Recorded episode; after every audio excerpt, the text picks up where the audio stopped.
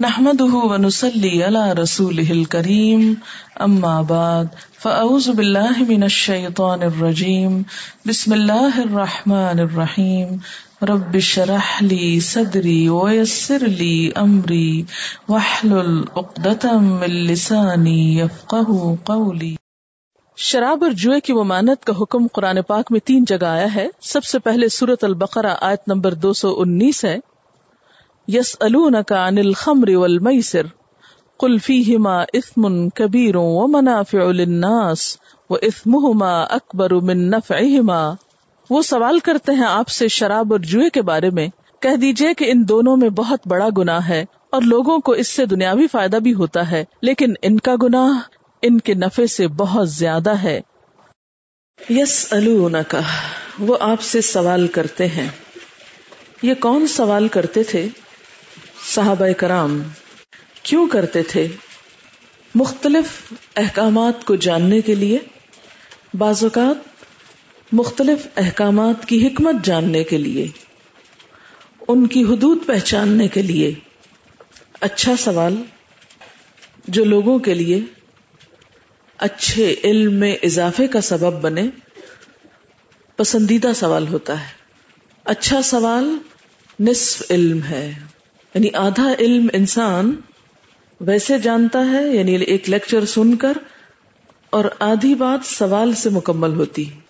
یس النا کا وہ سوال کرتے ہیں آپ سے۔ یہ کہنے کی کیا ضرورت تھی؟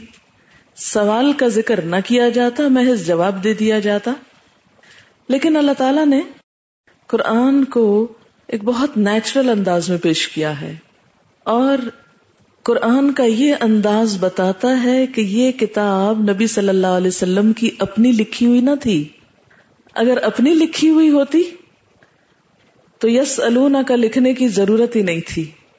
اور یہ اسلوب صرف ایک ہی دفعہ نہیں، کئی دفعہ ریپیٹ ہوا ہے۔ وہ آپ سے پوچھتے ہیں، تو اس کا مطلب ہے کتاب بھیجنے والا کوئی اور ہے جو آپ صلی اللہ علیہ وسلم کو اور ان لوگوں کی بات چیت کو یہاں نقل کر رہا ہے۔ اگر یہ آپ نے خود لکھی ہوتی کتاب، تو یہ کہنے کی ضرورت ہی نہیں تھی کہ وہ آپ سے پوچھتے ہیں۔ پھر آپ کون ہوئے یہاں؟ یس کا وہ آپ سے پوچھتے ہیں۔ یعنی صحابہ کرام، علم کے پیاسے لوگ، اللہ کی حدود جاننے والے، جاننے کا شوق رکھنے والے۔ کیا پوچھتے ہیں؟ انل خمر، شراب کے بارے میں۔ خمر کا لفظی معنی ہوتا ہے ڈھانپ لینا، چھپا لینا۔ شراب کو خمر اس لیے کہا گیا کیونکہ یہ عقل کو ڈھانپ لیتی ہے۔ الخمر ما خامر العقل۔ خمر وہ چیز جو عقل کو چھپا لے۔ اسی سے لفظ خمار ہے۔ خمار عورت کے دوپٹے کو کہتے ہیں، اس کپڑے کو جو اس کے سر کو ڈھانپنے والا ہو۔ یس کا انل خمر یہ آپ سے خمر کے بارے میں پوچھتے ہیں کہ یہ کیسی چیز ہے۔ اس کے ساتھ ہمارا کیا معاملہ ہونا چاہیے؟ یاد رکھیں کہ شراب کے جہاں کچھ وقتی فائدے تھے، وہاں کچھ ایسی چیزیں بھی معاشرے میں نظر آتی تھیں کہ جو صحابہ کرام پہ بہت کھٹکتی تھی، کیونکہ ایک نیک فطرت انسان کو برائی، میل، دھبا داغ کھلنے لگتا ہے۔ ایک شخص جس کی طبیعت میں صفائی نہیں، پاکیزگی نہیں، اس کے سامنے گندگی کے ڈھیر بھی ہوں تو اس کو نظر نہیں آتے۔ وہ آنکھیں بند کر کے بے پرواہ ہو کے گزر جاتا ہے۔ لیکن ایک شخص جو فطرتن صفائی پسند ہے، اور یہاں صفائی سے مراد کون سی؟ روحانی صفائی۔ تو اسے ہر وہ چیز کھٹکنے لگتی ہے کہ جو اس روحانیت میں خلل انداز ہوتی ہے۔ خواہ اسے کوئی علم، کوئی ٹیکسٹ، کوئی قانون، کچھ بھی اس پہ نہ بتانے والا ہو۔ کوئی اس کو انفارم کرنے والا نہ ہو۔ جیسے خود نبی صلی اللہ علیہ وسلم کی ذات کے اسلام سے پہلے بھی آپ ان برائیوں سے بچتے تھے اور معاشرے کی خرابیوں پہ کڑتے تھے، ان کا حل چاہتے تھے، اسی لیے تو غار ہرا جایا کرتے تھے اور غور و فکر کیا کرتے تھے۔ گناہ کی تعریف بھی یہی بتائی گئی کہ گناہ کیا ہے؟ الاسم ما حاک فی نفسک۔ گناہ وہ ہے جو تمہارے دل میں کھٹک جائے اور تم ناپسند کرو کہ لوگ اس پر مطلع ہوں۔ لوگوں کے سامنے وہ کام نہ کر سکو۔ یہ ایک جامع تعریف۔ حالانکہ گناہ کی ڈیفینیشن کیا ہونی چاہیے تھی کہ جس کام سے اللہ تعالیٰ نے منع کیا ہو۔ وہ تو ہے ہی۔ لیکن ہر شخص کو بھی ایک پیمانہ دے دیا گیا کہ وہ گنا ثواب کو خود بھی پرکھے اپنی فطرت کے ساتھ۔ تو الاسم ماہا کفی نفسک، جو دل میں کھٹک جائے، یہ کچھ ٹھیک نہیں لگتا مجھے۔ یہ اچھی بات نہیں لگتی۔ اور پھر کر کے کچھ شرمسار بھی ہو کہ کر تو لیا ہے، اللہ کرے کوئی نہ دیکھے اس کو۔ لیکن یہ آگہی بھی اس کو ہوتی ہے جس کے دل میں کچھ نہ کچھ نور ہو، روشنی ہو۔ اسی لیے فتوے کا معیار بھی کیا قرار پایا؟ کہ استفت قلبک ولو افتو کا کسی چیز کے حلال حرام ہونے کا لوگ فتوا دے بھی دیں۔ وہ آپ کو کہہ بھی دیں، یہ جائز ہے، یہ ناجائز ہے۔ تو اس کے بعد بھی ایک اور مفتی ہے جو تمہارے اپنے دل کے اندر ہے، اس سے بھی پوچھو وہ کیا کہتا ہے۔ ہو سکتا ہے کہ تم نے مفتی کو، باہر کے مفتی کو ساری حقیقت نہ بتائی ہو ایک چیز کی۔ کیونکہ بعض اوقات جب ہم کسی سے کوئی فتوا لینے کے لیے جاتے ہیں، کوئی بات پوچھتے ہیں، تو اس کو بات کا پورا رخ نہیں دکھاتے۔ آدھی بات بتاتے ہیں۔ اب اس آدھی بات سے ایک شخص اتنا فتوا آپ کو دے دیتا ہے جو اس کے سامنے ہوتا ہے، کیونکہ مفتی کو بھی یہ حق نہیں کہ وہ بلا وجہ کریدے اور بہت ڈیفت میں جائے۔ ایک چیز جو کوئی شخص خود نہیں بتا رہا، وہ اس سے اگلوا اگلوا کے نکالے، تجسس کرے۔ اسے کیا جواب دینا جو اس سے پوچھا جائے؟ تو اس لیے کیا معیار دے دیا گیا؟ استفت قلبک ولو افتوک، دل سے پوچھو۔ خا لوگ تمہیں فتوا دے بھی دیں کہ کون سا کام کرنا چاہیے اور کون سا نہیں کرنا چاہیے۔ کیونکہ ضمیر نام کی چیز ہر انسان کے اندر کھٹکتی ہے۔ تو صحابہ کرام کے دل میں یہ سوال کیوں پیدا ہوا؟ اس لیے کہ انہیں شراب کا پینا اور پلانا فطری طور پر کچھ کھٹک رہا تھا، کچھ ناپسند آ رہا تھا۔ اس میں کچھ کباہت محسوس کر رہے تھے۔ تو اس کے جواب میں جو حکم آیا، یہ شراب کے بالے میں پہلا حکم تھا۔ مجھ سے اور آپ سے کوئی پوچھتا تو ہم فوراً ہی آخری حکم سناتے۔ ایسا گاڑا جواب دیتے کہ کوئی گنجائش نہ چھوڑتے۔ لیکن اس وقت لوگ ابھی اس پوزیشن میں نہ تھے کہ یہ سب کچھ برداشت کر سکیں۔ اس لیے ایک ہلکا سا ٹچ دے دیا گیا۔ وہ پوچھتے ہیں آپ سے کہ شراب اور جوا کیسا ہے؟ شراب کے ساتھ دوسری چیز میسر جوا بھی تھا۔ جوا قمار بھی اس کے لیے لفظ بولتے ہیں۔ لاٹری کے لیے لفظ استعمال ہوتا ہے۔ اس کا روٹ یہ سین رے ہے، یسر یسر آسانی کو کہتے ہیں۔ تو میسر کیا ہے؟ آسانی سے ملنے والا مال۔ یعنی جس میں انسان نے کوئی محنت نہیں کی، کوئی کاروبار نہیں کیا، بس بیٹھا ہوا تھا۔ کچھ ایسا کھیل کھیلا کہ سب کا مال اس کی طرف آ گیا۔ تو بغیر محنت کے ہی ملا اس کو۔ تو یہ دو چیزیں جو معاشرے میں بہت عام تھیں، لوگوں کی کھیل اور تفریح کا سبب تھی ان کاموں میں اکثریت مبتلا تھی۔ ان چیزوں کو عمومی طور پر معاشرے میں مقبولیت حاصل تھی، لیکن ایمان والوں کے دل میں کچھ کھٹک پیدا ہو گئی کہ اس کا اسلام میں کیا حکم ہے۔ تو اللہ تعالی سے انہوں نے نبی صلی اللہ علیہ وسلم کے ذریعے دریافت فرمایا تو اللہ تعالیٰ نے فرمایا کل آپ کہہ دیجیے فی ہما اسمن کبیر، ان دونوں میں بہت بڑا گنا ہے۔ ہمارے معاشرے میں بہت سے لوگ کہتے ہیں، قرآن میں کہاں لکھا ہے شراب حرام ہے؟ حرام کا لفظ تو نہیں آیا۔ تو اسم کا لفظ تو آیا نا کہ گناہ ہے۔ تو گناہ حلال کام کو کہتے ہیں۔ جائز کام کے لیے گناہ کا لفظ آتا ہے۔ فرمایا، فیہما اسم کبیر، ان دونوں میں بہت بڑا گناہ ہے۔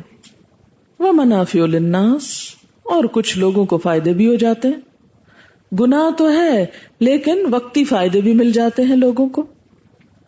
اس سے آپ اسلام کی وسط دیکھیے کہ ایک چیز کو جہاں گناہ قرار بھی دیا جا رہا ہے، وہاں کتنے انصاف کی بات کی جا رہی کہ ہاں ضرور کچھ اس کے ایسے پہلو بھی ہیں کہ جن سے کچھ فائدہ ہو جاتا ہے۔ اور مثلاً وہ کیا؟ کہ شراب پی کر وقتی طور پر لذت و سرور حاصل ہوتا ہے۔ انسان کو اپنی قوت میں اضافہ محسوس ہوتا ہے۔ اور اسی طرح جوئے میں بھی وقتی طور پر بہت سا مال اکٹھا مل جاتا ہے۔ مگر یہ تھوڑے تھوڑے فائدے، حقیقی فائدے نہیں۔ اسی لیے فرمایا وہ اسمہما اکبر من نفعہما ان دونوں کا جو گناہ ہے، اکبر زیادہ بڑا ہے، نقصان زیادہ بڑا ہے۔ من نفعہما ان کے فائدے سے۔ یہاں دیکھ لیتے ہیں کہ اسم سے کیا مراد ہے۔ اسم میں اخلاقی نقصانات مراد ہیں۔ نفع کے مقابل اسم کا لفظ استعمال کر کے قرآن پاک نے واضح کر دیا ہے کہ یہاں اسم کا لفظ طبی نقصانات کے لیے نہیں آیا بلکہ اخلاقی مفاسد اور گناہوں کے لیے آیا۔ کیونکہ اگر یہاں طبی نقصان مراد ہوتے نا تو پھر کیا کہا جاتا؟ فی ہما ضرر ان کبیر و منافی الناس نفع کا اپوزٹ کیا ہوتا ہے؟ نقصان ہوتا ہے نا۔ لیکن یہاں نقصان کا لفظ نہیں آ رہا۔ یہاں بنیادی طور پر کیا ہے؟ گناہ۔ کہ شراب کے نتیجے میں بہت سے گناہ سامنے آتے ہیں۔ مثلا، بسا اوقات قتل و غارت ہوتی، دوسروں کی مار پیٹ ہوتی، بہت سی عورتوں کے شوہر جو شراب پیتے ہیں بس وہ مدہوش ہو کر اپنی بیویوں کو مار پیٹ کرتے ہیں۔ بسا اوقات حرام حلال کی پہچان نہیں رہتی۔ تو یہ ہے اس مہما اکبر من نفعہما۔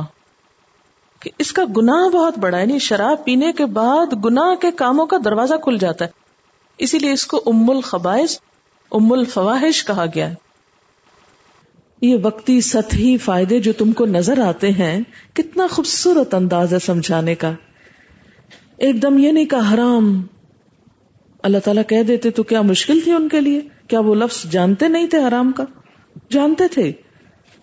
لیکن اللہ تعالیٰ اپنے بندوں کے دشمن نہیں، ان سے کوئی انتقام نہیں لیتے، ان کے اوپر جبر نہیں کرنا چاہتے، ظلم نہیں ڈھانا چاہتے، ان کو ستانا نہیں چاہتے۔ کتنا حکیمانہ، کتنا ہمدردی والا انداز ہے۔ کتنے اچھے طریقے سے بات سمجھائی گئی۔ پہلے کیا بتایا کہ ہاں بہت گناہ کی بات ہے، لیکن کچھ فائدے بھی ہیں۔ اس سے سننے والے کو اعتماد میں لے لیا کانفیڈینس میں لے لیا نا اس کو۔ کہ اب بتانے والا میرا نقصان نہیں کرنا چاہتا۔ دو چیزیں جب سامنے سامنے رکھ دی، تب اس پہ چھوڑ دیا کہ اب تم ڈسیزن لو۔ کیا کرنا ہے تم کو؟ اور پھر ہلکا سا بتا دیا، دیکھو، اس کا گنا اس کے فائدے سے زیادہ ہے۔ وہ ڈسیزن نہیں لے سکا، خود ڈسیزن لے کے بتا دیا۔ بس اتنا سا۔ اور اس کے بعد بات بند، لمبے چوڑی تقریریں اور دلائل اور یلغار، کچھ بھی نہیں نتنگ سوچو بیٹھ کے۔ کیا زبردست انداز ہے قرآن کا۔ ہم سمجھتے ہیں کہ جب تک ہم دو گھنٹے کی لمبی تقریر نہیں کریں گے، کسی کو بات سمجھ میں نہیں آئے گی۔ اس لیے ایک بات کو بار بار ہم ریپیٹ کیے چلے جاتے ہیں۔ سر پہ سوار ہو جاتے ہیں لوگوں کے۔ اور سمجھتے ہیں کہ وہ تو شاید نہایت احمق لوگ ہیں۔ اور جو بات ہم کو سمجھ میں آ گئی، اب جب تک ان کے دماغ میں نہ اترے، ہمیں چین نہیں لینا۔ حالانکہ اگر آپ لوگوں کے بارے میں خوش گمان ہو اور سمجھیں کہ یہ خود بھی سمجھدار ہے جیسے ایک باپ اپنے بچے کو سمجھاتا دیکھو بچے، تم خود بھی سمجھدار ہو عقل مند ہو۔ ہم نے تمہارے سامنے اچھا برا واضح کر دیا، تم جو چاہو کرو۔ ہاں یہ تمہیں بتا دیتے ہیں کہ یہ چیز زیادہ اچھی ہے اور یہ کم۔ تو اب جس کے اندر خیر ہوگا، جس کے اندر ماننے کی صلاحیت ہوگی، وہ اس جواب کو سن کر ایک دم نرم پڑ جائے گا۔ ڈیفینسو پوزیشن میں نہیں آئے گا۔ اس کے اندر ایسی ریزینٹمنٹ نہیں آئے گی کہ نہیں، میں نے نہیں ماننا۔ کیا آئے گی؟ اچھا سوچتا ہوں۔ کیونکہ انسان قدرتی طور پر اپنا نقصان نہیں دیکھ سکتا۔ جب وہ دیکھتا ہے کہ ایک چیز میں فائدہ کم ہے اور دوسرے میں زیادہ ہے، تو ایک نفسیاتی حربہ ہے کہ انسان خود بخود زیادہ فائدے والی چیز کی طرف جائے گا۔ آپ دیکھیں کہ پوری ایک آیت بھی نہیں دی گئی جواب میں، آدھی آیت دی گئی۔ آدھی سے بھی کم ہے۔ اگر آپ اس کو دیکھیں تو چلے آدھی کہہ لیں اور آدھی میں دو چیزوں کا جواب ہے۔ وہ اسمہما اکبر منف اہما اور ان کا گنا ان کے فائدے سے زیادہ بڑا ہے۔ کیسے؟ کہ جب انسان شراب پی لیتا ہے، تو سب سے پہلے یہ کہ اس کو پینے سے پہلے خریدنے کی ضرورت ہے۔ جیب کا نقصان۔ کیونکہ ایسی چیز خریدی کہ جس سے اس کی صحت میں فائدہ نہیں، نقصان ہے۔ تو نقصان دہ چیز کا خریدنا جیب پر بوجھ ہے، بلا وجہ کا۔ جیب پہ بھاری، مال کا نقصان ہو گیا۔ اور آپ دیکھیں گے کہ تمام سافٹ ڈرنکس اور اچھے اچھے ڈرنکس کے مقابلے میں یہ ڈرنک کہیں زیادہ مہنگا ہے۔ لوگوں کی کمزوری سے فائدہ اٹھایا گیا۔ اور آپ نے دیکھا ہوگا کہ جتنی خوبصورت بوتلیں شراب کی ہوتی ہیں، اتنی کسی اور ڈرنک کی نہیں ملیں گی آپ کو۔ اتنی خوبصورت پیکنگ کسی اور چیز کی نہیں ہوتی۔ یہ کس لیے دراصل؟ کہ اس کی پیکنگ دیکھ کر انسان اٹریکٹ ہو جائے۔ بہرحال، مال کا نقصان۔ اب اس کو کھولا۔ سر عام پی نہیں سکتا جیسے ہمارے ممالک ہیں۔ چھپ کے پینا پڑتا ہے۔ رشتے داروں سے، بازوقت گھر والوں سے، اپنی ہی بیوی سے۔ بیوی سے نہیں تو بچوں سے بچوں سے نہیں تو ماں باپ سے، برادری سے، خاندان سے۔ اب کیا ہوا؟ ظاہر باطن کا جو فرق آیا گلٹی کانشیس ہو گیا انسان۔ ایک ندامت کسی اٹھی، اسے کسی طرح دبایا اور پی گیا۔ منہ میں گھونٹ ڈالتے ہی چکھا تو نہیں، سنا ہے بدمزئی ہوتی ہے۔ ایک بدمزگی کا احساس۔ حلق سے نیچے اتری۔ اسٹمک میں گئی، اس کے لیے نقصان دے پھر اس کے بعد جو جسم پر اس کے اثرات ہوئے، عقل ماری گئی، عقل کا نقصان۔ ہوش میں یاد نہ رہا کہ نماز کا وقت ہے، کہیں جانا ہے، کسی کا حق ادا کرنا ہے۔ دین کا نقصان۔ جو بھی سامنے آئے، اس کے ساتھ بےحدہ مذاق یا بہکی بہکی باتیں۔ عقل کا نقصان۔ حقوق العباد میں زیادتی ہو سکتی ہے؟ یعنی ناروا رویہ ہو سکتا بیوی کو پیٹنا شروع کر دے، شیشے توڑنا شروع کر دے، برتن پٹھانا شروع کر دے، پھر مال کا نقصان۔ پھر یہ چیز ایسی ہے، یہ نشہ ایسا ہے کہ جس کی کوئی حد نہیں، کہ آپ کہیں کہ اتنا پی کے بس اتنا کافی ہے۔ وہ ہر دفعہ اس کی مقدار میں اضافہ کرتے کرتے، ہر نقصان میں اضافہ اور ساتھ صحت کے نقصان میں اضافہ، عبادات وغیرہ کی طرف توجہ کا کم ہونا، اور سب سے بڑھ کر اللہ کی ناراضگی۔ دنیا کے نقصان تو ہوئے ہی، اللہ تعالی بھی ناراض، آخرت کا نقصان۔ ایک وبال۔ فرمایا ہوا اسمہما اکبر من نفعہما ایک ڈاکٹر کا کال ہے کہ اگر آدھے شراب خانے بند کر دیں تو آدھے ہسپتال اور جیل خانے خود ہی بند ہو جائیں گے۔ یہ مسلمان نہیں، ایک غیر مسلم کا قول ہے۔ حدیث میں اس کی حرمت کے بارے میں آتا ہے۔ نسائی کی روایت ہے کہ شراب اور ایمان ایک جگہ جمع نہیں ہو سکتے۔ ایک اور حدیث ہے، حضرت انس سے روایت ہے کہ شراب کے بارے میں دس آدمیوں پر لانت ہے۔ نمبر ایک، نچوڑنے والا۔ نمبر دو، بنانے والا۔ بنانے سے مراد پیکنگ وغیرہ بھی ہو سکتی۔ نمبر تین، پینے والا۔ نمبر چار، پلانے والا۔ نمبر پانچ، اس کو لاد کر، اٹھا کر لانے والا یعنی کیری کرنے والا۔ نمبر چھ، جس کے لیے کیری کر کے لائی جائے مثلا کسی شاپ یا کسی شخص کے لیے، کسی کمپنی کے لیے۔ نمبر سات، اس کو بیچنے والا۔ نمبر آٹھ، اس کو خریدنے والا یعنی خود نہیں پی رہا، لیکن بس خرید رہا اور بیچ رہا ہے آگے۔ نمبر نو، اس کو گفٹ کرنے والا ہبا کرنے والا ہبا گفٹ یعنی خریدی نہیں، بیچی نہیں، کسی نے دی تو کہا کہ چلو خود نہیں پیتا، کسی کو دے دیتا ہوں، تو اس نے آگے ہبا کر دی۔ ہبا کرنے والا، نمبر دس، اس کی آمدنی کھانے والا۔ کہیں سے کوئی گنجائش چھوڑی؟ اس کا نام ہے ام الخبائش تمام خرابیوں کی ماں، جڑ، اصل، بنیاد۔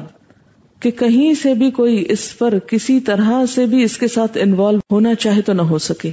یہ اتنی زیادہ ریسٹرکشن کیوں آ گئی اور ہر شخص جو اسے اٹھائے، دے، لے، کسی بھی طرح، اس کے اوپر اس کی ممانت اس پہ لانت ہے یہ سب لانت والے کام ہیں۔ یہ اس لیے اتنی سخت بات کی گئی کیونکہ ہو سکتا ہے کہ کوئی شخص پینے کی نیت سے نہ خریدے، لیکن دیکھ کے دل للچا جائے، پی بیٹھے اور پی کے لت پڑ جائے۔ اسی طرح لاتے لے جاتے، اس کے ساتھ اتنا فیملیئر ہو جائے کہ اس کی کباہت دل سے نکل جائے اور ایک دن خود اس کا بزنس شروع کر بیٹھے۔ تو کسی بھی اعتبار سے کوئی شخص کہیں سے بھی انوالو ہونے لگے، ان سب کو روک دیا گیا۔ کیوں؟ اس لیے کہ اس کا گناہ بڑا ہے، اس کے نفے سے، اس کے فائدے سے۔ دوسرا حکم ولمئی سر جوئے کے بارے میں۔ جوا لاٹری، قمار۔ اس کے بارے میں بھی فرمائے کہ اس میں بھی بہت گناہ ہے کیونکہ اس سے ایک تو انسان مفید کاموں کی بجائے بیکار کاموں کی طرف جاتا ہے۔ کھیل کود کا شوقین ہوتا ہے۔ پھر اسی طرح دوسروں کے مال پر نظر۔ ضروری نہیں کہ ہر دفعہ اسے مل ہی جائے۔ جوا کھیلنے سے بعض اوقات بلکہ اکثر اوقات اور زیادہ لوگ ہارتے ہیں۔ اس سے نفرت، عداوت اور قدورت پیدا ہوتی ہے۔ جن لوگوں کو یکا یک بہت سا مال مل جاتا ہے بغیر کسی محنت کے، وہ اور کئی قسم کی اخلاقی خرابیوں کا شکار ہو جاتے ہیں۔ آپ دیکھیں کہ ایک شخص جو محنت کر کے مال کماتا ہے، پھر اسے استعمال کرتا ہے، اس کے کمانے اور خرچ کرنے دونوں میں ایک وقار ہوتا ہے۔ لیکن جو شخص راتوں رات امیر بن جائے کہ کچھ نہ تھا، بھوکا تھا، اچانک ملینئر ہو گیا۔ اب آپ خود سوچیں کہ وہ اچانک جو اس کو اتنا کچھ ملا تو اس کے دل میں غرور، تکبر اور اتنی سمجھ بھی نہیں کہ اس مال کو استعمال کیسے کیا جائے۔ لہٰذا وہ دوسرے انسانوں کو بھی حقیر سمجھے گا۔ اور ایسا ایک دم کثرت سے ملنے والا مال کئی قسم کی اخلاقی خرابیوں کا سبب بن سکتا ہے۔ اس لیے اس سے بھی روک دیا گیا۔ اور بھی کئی ایک حکمتیں ہیں، آگے بھی ان کا ذکر آئے گا۔ اسی لیے فرمایا کہ اگرچہ وقتی طور پر ایک شخص کو بہت فائدہ ہو جاتا ہے، لیکن بہت سے نقصان اٹھاتے ہیں۔ اب دیکھیں نا کہ بہت سے لوگوں کا مال ایک کو مل گیا، ایک کو تو فائدہ ہوا، لیکن باقی سب کو تو ہوا نا نقصان۔ اب ایک جس کو وقتی مال کا فائدہ ہوا، باقی سب اس کے دشمن ہو گئے، اس سے نفرت عداوت کرنے لگے۔ پھر یہ کہ اگر کسی ایسے شخص کو مال ملا جو اس کا اہل نہیں تھا، تو وہ یکا یک امیر ہو کر معاشرے میں کئی خرابیاں کرے گا۔ کیونکہ جب نا اہل شخص کو نا اہل سے مراد یہ نہیں کہ وہ نوز بلا پاگل یا بے وقوف شخص ہے، مراد یہ ہے کہ کوئی بھی چیز جب آہستہ آہستہ انسان کی زندگی کا حصہ بنتی ہے تو اس کے ساتھ انسان کا معاملہ اور ہوتا ہے۔ ایک چیز جو اچانک آتی ہے اور انسان اس کے لیے پریپیئرڈ نہیں ہوتا، تو اس کو بعض اوقات سنبھال بھی نہیں سکتا۔ اور جب وہ سنبھال نہیں سکتا تو ہو سکتا ہے کہ دوسروں کے لیے چوری ڈاکے کا سبب بھی بن جائے۔ اور بھی کئی وجوہات ہو سکتے اور اگر ان میں سے کوئی ایک وجہ بھی نہ معلوم ہو، تو بہرحال اللہ کا حکم تو ہے ہی۔ جس نے کہہ دیا کہ اس میں تمہارا نقصان زیادہ ہے۔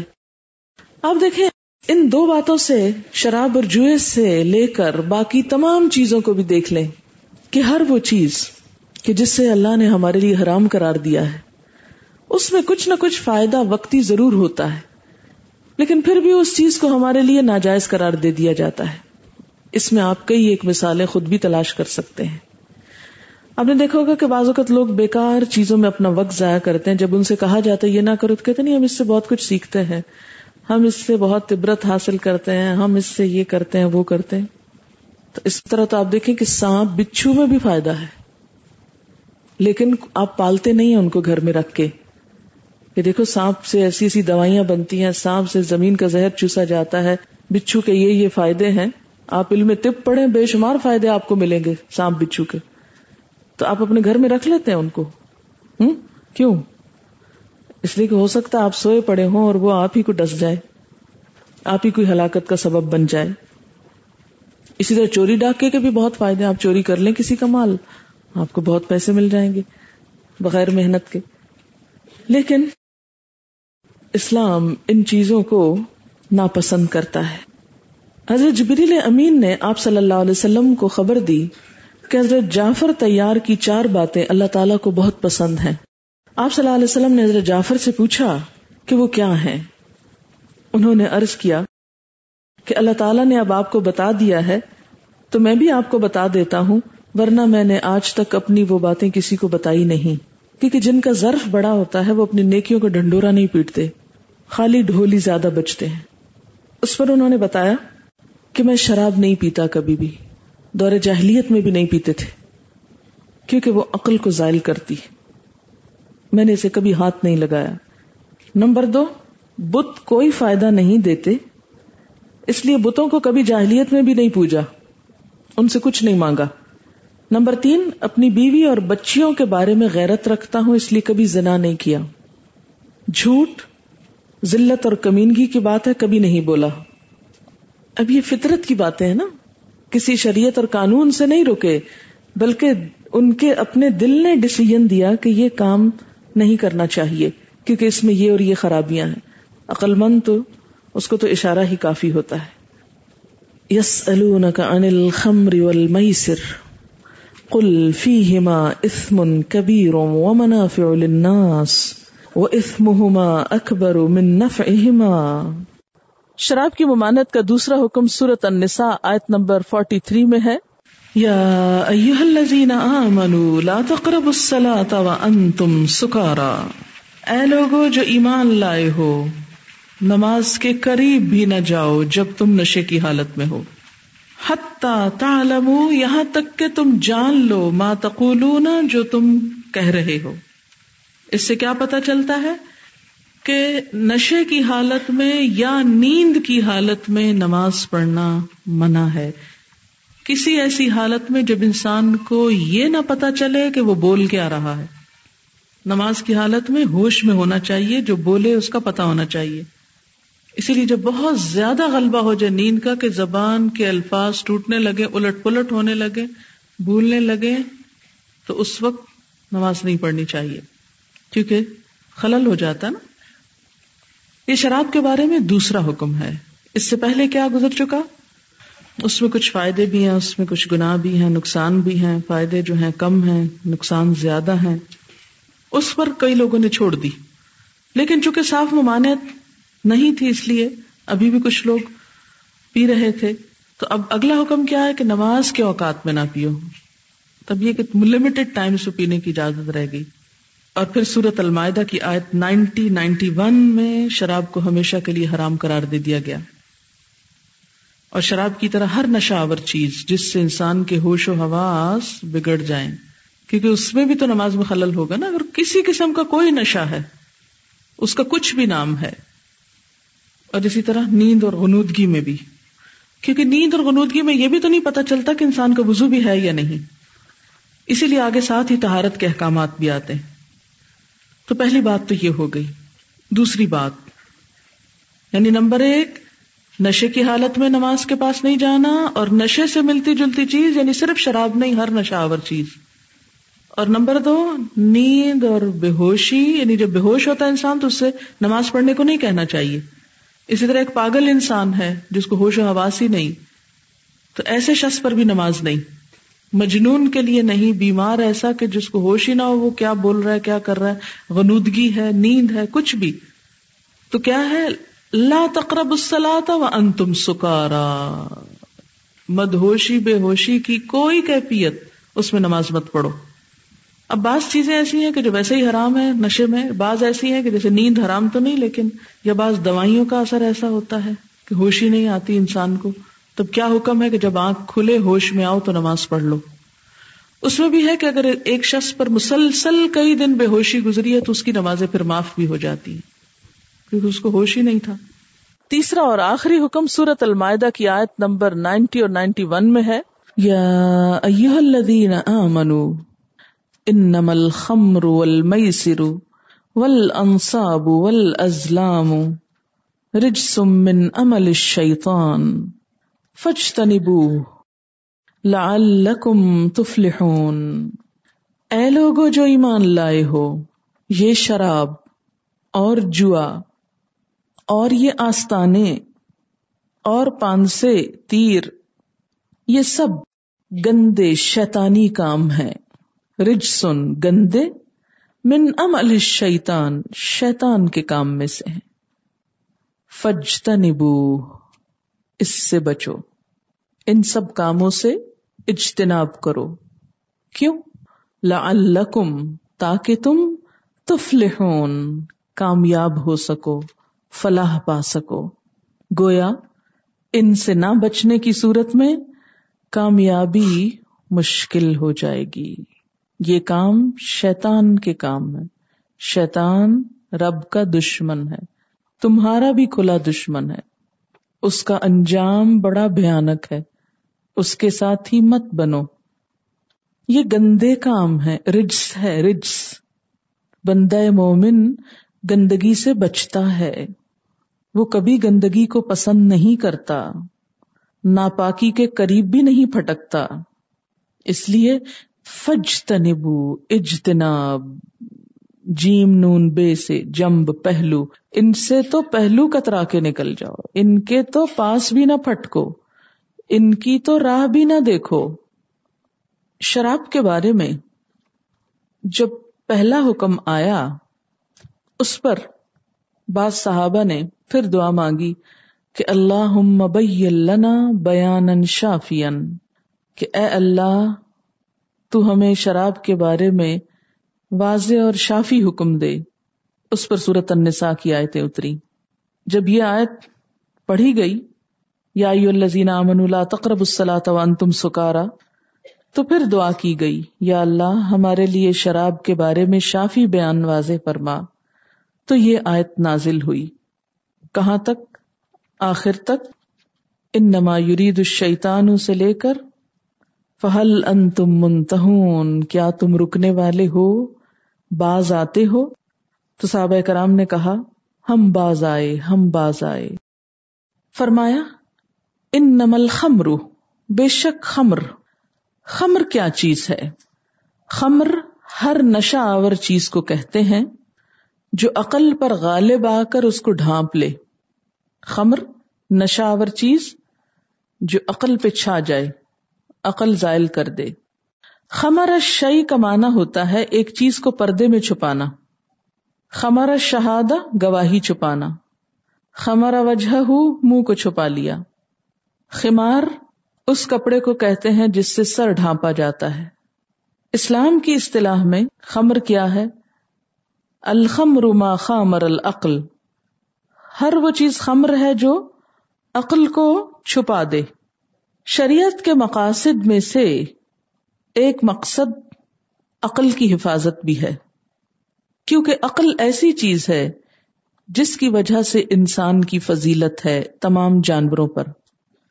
ارشاد باری تعالی ہے وہ لقد کرم بنی آدم۔ ہم نے بنی آدم کو عزت بخشی۔ یہ عزت کس وجہ سے ہے؟ انسان کی عقل کی وجہ سے۔ عقل کا استعمال اور درست استعمال انسان کو جانوروں سے اعلی افضل ممتاز کرتا ہے۔ تو کوئی چیز جو عقل کو نقصان دے، انسان کی مت مار دے، انسان کو جانور کی سطح تک لے آئے، کوئی بھی ایسی چیز جو انسان کی انسانیت چھین لے، وہ سب ممنوع ہے، چاہے اس کا نام کچھ بھی کیوں نہ ہو۔ لیکن خمر عام طور پر شراب کے لیے استعمال ہوتی ہے۔ بعض روایات میں خمر وہ جو انگور سے بنائی جاتی ہے، انگوری شراب۔ بعض نے کھجور سے بنی ہوئی شراب کے لیے بھی یہ لفظ استعمال کیا۔ کیونکہ قرآن پاک میں آتا ہے کہ کھجور کے درختوں اور انگور کی بیلوں سے بھی ایک چیز ہم تمہیں پلاتے ہیں، جسے تم نشاور بنا لیتے ہو۔ تو اس سے کیا پتا چلتا ہے کہ انگور کے علاوہ کھجور سے بھی اگر نشا آور چیز بنے، تو وہ بھی اسی میں آ جاتا ہے۔ علماء نے کہا ہے کہ سکر کا معنی مسکر یعنی نشا آور کے ہے۔ البحر الزخار جو زیدیہ کے اہم فقی مراجے میں ہے، اس کی پانچویں جلد میں ہے کہ خمر وہ ہے جو انگور اور تازہ کھجوروں سے بنائی جائے اور ان کے علاوہ ہر دوسری نشا آور شے کو مجازن خمر بولا جائے گا۔ یعنی لفظی معنی خمر کا کیا ہے؟ جو انگور یا کھجور سے بنے۔ لیکن اس پر پھر ہر وہ چیز جو کسی بھی چیز سے بنے، خواہ چاول سے بنے، آپ کو معلوم ہے، انڈونیشیا، ملیشیا میں جہاں چاول زیادہ تھا، وہاں لوگ چاول سے بھی نشاور چیز بناتے، گلا سڑا کے اسی طرح گندم سے بھی بنائی جاتی۔ ایسے ہی اور چیزیں بھی استعمال کی جاتی ہیں جس سے شراب یا کوئی نشاور چیز بنا لی جاتی۔ یعنی لفظی طور پر خمر کا اطلاق کھجور اور انگور کی بنی ہوئی چیز نشاور، لیکن مجازی طور پر ہر وہ چیز جس سے نشاور ڈرنک بنے یا چیز کھانے کو کچھ بنے جس سے انسان کا دماغ جو ہے متاثر ہو۔ اور اس میں کثرت ہو یا قلت، دونوں کا حکم برابر ہے۔ ما اسکر کثیر فقلیل حرام، جس کی زیادہ مقدار نشہ دے، اس کی تھوڑی مقدار بھی حرام ہے۔ یعنی صرف اس وقت حرام نہیں کہ جس وقت عقل میں کچھ فطور آئے۔ اس کا ایک گھونٹ بھی، ایک قطرہ بھی حرام ہے۔ ایک اور کتاب ہے، المنہاج، یہ شافیہ کی کتاب ہے۔ اس میں آتا ہے، اور خمر در حقیقت انگور کی نچوڑ کا نشہ اور مادہ ہے، اگرچہ اس میں جھاگ نہ اٹھے ہوں۔ اس کے علاوہ حرمت کے تحت ہر وہ شے آئے گی جس پر نصوص دلالت کریں۔ احناف کے ہاں خمر اپنے حقیقی وجود کی بنا پر حرام ہے۔ اس کے علاوہ دوسری اشیاء نشہ آوری کی بنا پر۔ کوئی بھی چیز جو نشہ دے، حرام ہے۔ اور خاص طور پر عقل میں فطور پیدا کر دے۔ اور اس کی چھوٹی سی کوانٹٹی بھی۔ خواہ اس سے عقل میں نہ بھی فطور آئے۔ تو نتیجہ کیا نکلا؟ خمر۔ ہر وہ چیز جو عقل میں فطور پیدا کرنے والی، عقل پہ چھا جانے والی اور بے خودی کی کیفیت پیدا کرنے والی، بے خود کر دے انسان کو۔ انسان آپے میں نہ رہے، خود پہ کنٹرول نہ رہے۔ اور خاص طور پر خمر جو ہے، دماغ کے اوپری سطح کے حصوں کو متاثر کرتی ہے، جو اصل میں ارادے، اخلاق، فکر اور نظر کے مراکز ہیں۔ خمر کے بارے میں دو چیزیں یا دو احکامات آپ پیچھے پڑ چکے ہیں۔ یہ تیسرا اور قطعی حکم ہے جو سورت المائدہ کی اس آیت میں آیا ہے۔ جب یہ آیت اتری تو ہم دیکھتے ہیں کہ لوگوں کا طرز عمل کیا تھا۔ حضرت انس سے روایت ہے کہ میں ابو طلحہ کے مکان میں لوگوں کے لیے ساقی کے فرائض انجام دے رہا تھا۔ اس روز لوگوں کی شراب فضیح فضی جو ہے یہ پھولوں اور کھجور سے تیار شدہ تھی۔ فضی شراب کا نام ہے جسے آپ کے ہاں کئی نام ہے کہ اسی دوران نبی صلی اللہ علیہ وسلم نے ایک منادی کو حکم دیا جو کہہ رہا تھا، اے لوگو، شراب حرام ہو گئی ہے۔ کیونکہ یہ بعض لوگ کہتے ہیں نا، حرام کا لفظ کہاں لکھا ہوا ہے؟ تو یہ روایت ہے بخاری، مسلم، نسائی معطا کی۔ چار کتابوں میں آئی ہے کہ لوگوں شراب حرام ہو گئی ہے۔ چنانچہ وہ مدینہ کی گلیوں میں بہنے لگی۔ اور مجھ سے ابو طلحہ نے کہا کہ تم اس شراب کو نکالو اور بہا دو۔ چنانچہ وہ مدینہ کی گلیوں میں بہا دی گئی۔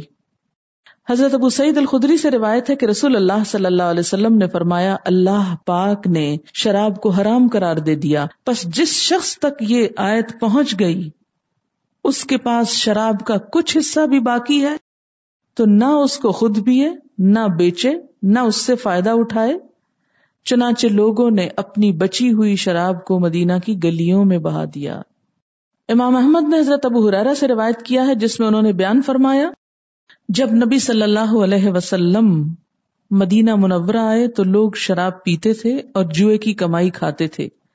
پھر لوگوں نے ان دونوں چیزوں کے بارے میں آپ سے پوچھا۔ چنانچہ یہ آیت نازل ہوئی یس کا انل خمر والمیسر کلفی ہما اسمن کبیر و منافع الناس چنانچہ بعض لوگ نے یہ کہا کہ یہ چیزیں ہم پر حرام نہیں کی گئی کیونکہ اس میں کہا نا اسمن کبیر ہے کہ اس میں گناہ بھی ہیں، کچھ فائدے بھی ہیں۔ تو پھر بھی کچھ لوگ ابھی پیتے رہے۔ ایک دن ایسا ہوا کہ مہاجرین میں سے ایک آدمی نے اپنے ساتھیوں کے ساتھ نماز پڑھی اور قرآد کے دوران آیات کو خلط ملت کر دیا۔ اس پر یہ آیت نازل ہوئی، یا الذین آمنوا لا تقربوا الصلاة وانتم سکارا حتی تعلموا ما تقولون۔ اس کے بعد بھی کچھ لوگ ابھی تک شراب پیتے رہے۔ یہاں تک کہ اس سے بھی زیادہ سخت آیت نازل ہوئی اور وہ یہی آیت سورت المائدہ کی ہے، جس کا ترجمہ ہے، اے ایمان والو، یہ شراب اور جوا، یہ آستانے اور پانسے، سب گندے شیطانی کام ہیں، ان سے بچو۔ شیطان تو یہ چاہتا ہے کہ شراب اور جوئے کے ذریعے تمہارے درمیان عداوت اور بغض ڈال دے اور تمہیں خدا کی یاد اور نماز سے روک دے، پھر کیا تم ان چیزوں سے باز نہ ہوگے چنانچہ لوگوں نے کہا، اے ہمارے رب، ہم رک گئے۔ اے ہمارے رب، ہم رک گئے۔ ابن جریر نے اپنی صنعت کے ساتھ حضرت ابو حرارہ سے اور انہوں نے اپنے باپ کے حوالے سے بیان کیا، اسی دوران کے ہم شراب پینے کے لیے بیٹھے ہوئے تھے اور ابھی ہم اس کو ہلت ہی کے دور میں پی رہے تھے۔ یعنی حرام ہونے سے پہلے کا واقعہ ہے کہ میں اپنی جگہ سے اٹھا اور نبی صلی اللہ علیہ وسلم کے پاس آیا، آپ کو سلام کیا۔ اس وقت آپ پر شراب کی حرمت کی آیت نازل ہوئی۔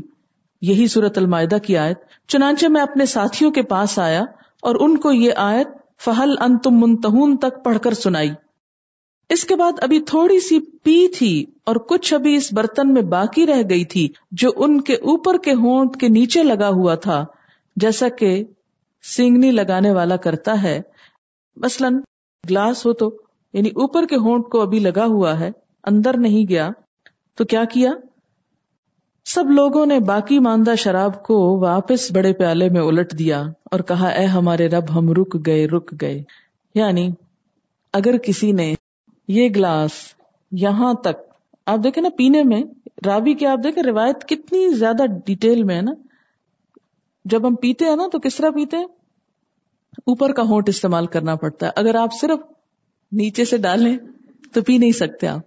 کہتے کہ اوپر کا ہونٹ ابھی لگا ہی تھا یعنی پینے کے لیے اس کو اندر کرنے ہی لگے تھے کہ حکم پہنچا، انہوں نے واپس گلاس اسی میں الٹا دیے جس سے ڈالے تھے۔ اس کے بعد ایک گھونٹ بھی آگے نہیں لے کے گئے۔ ہم جیسا ہوتا کہتے ٹھہر جو یہ تو ختم کرنے دو۔ باقی حکم پھر سنانا۔ ابھی نہ بتاؤ۔ امام احمد، ابو داود نسائی ابن حاتم وغیرہ نے روایت کیا ہے کہ انہوں نے وہی روایت جس میں کہ ایک دفعہ اللہ تعالیٰ سے دعا کی گئی، پھر دوسری اور تیسری مرتبہ، تو پھر یہ حکم نازل ہوا۔ پھر اسی طرح ایک اور روایت میں بھی آتا ہے کہ شراب کے جام ابو طلحہ، ابو عبیدہ بن جراہ معاذ بن جبل کے درمیان گردش دے رہا تھا۔ اب دیکھیں، یہ سب بڑے بڑے صحابہ ہیں۔ یہاں تک کہ ان کے سر یسر اور تمر کے مخلوط مادے کے نشے سے جھکے ہوئے تھے کہ اچانک ایک منادی کو اعلان کرتے ہوئے سنا۔ لوگوں معلوم ہونا چاہیے کہ شراب حرام ہو گئی۔ اس کے بعد انہوں نے فرمایا، اس کے بعد، اس وقت تک ہمارے پاس نہ کوئی اندر آیا اور نہ ہی ہم میں سے کوئی باہر نکلا۔ یہاں تک کہ سب مٹکے ہم نے توڑ دیے۔ یعنی صرف گلاس ہی نہیں رکھا، مٹکے بھی توڑ دیے۔ ہم میں سے بعض نے وضو کیا، بعض نے غسل کیا۔ اور پھر ہم نے ام سلیم کی خوشبو میں سے کچھ اپنے لباسوں میں لگائی۔ ان کے گھر میں پی رہے تھے نا۔ تو ان کی خوشبو لے کر اپنے لباس میں لگائی اور مسجد کی طرف باہر نکل گئے۔ چنانچہ وہاں دیکھا کہ نبی صلی اللہ علیہ وسلم یہ آیت تلاوت فرما رہے ہیں۔ اب اس سے آپ دیکھیں کہ کس طرح فوری فوری طور پر صحابہ کرام نے حکم مان لیا۔ حتیٰ کہ پیتے پیتے تھوڑے تھوڑے نشے میں بھی آ رہے ہیں تو بھی مان لیا۔ کیسے؟ کیوں؟ اس لیے کہ بعض اقوام نے اس شراب کو حرام کرنے کے لیے ایڑی چوٹی کا زور لگایا لیکن کامیاب نہ ہوئے۔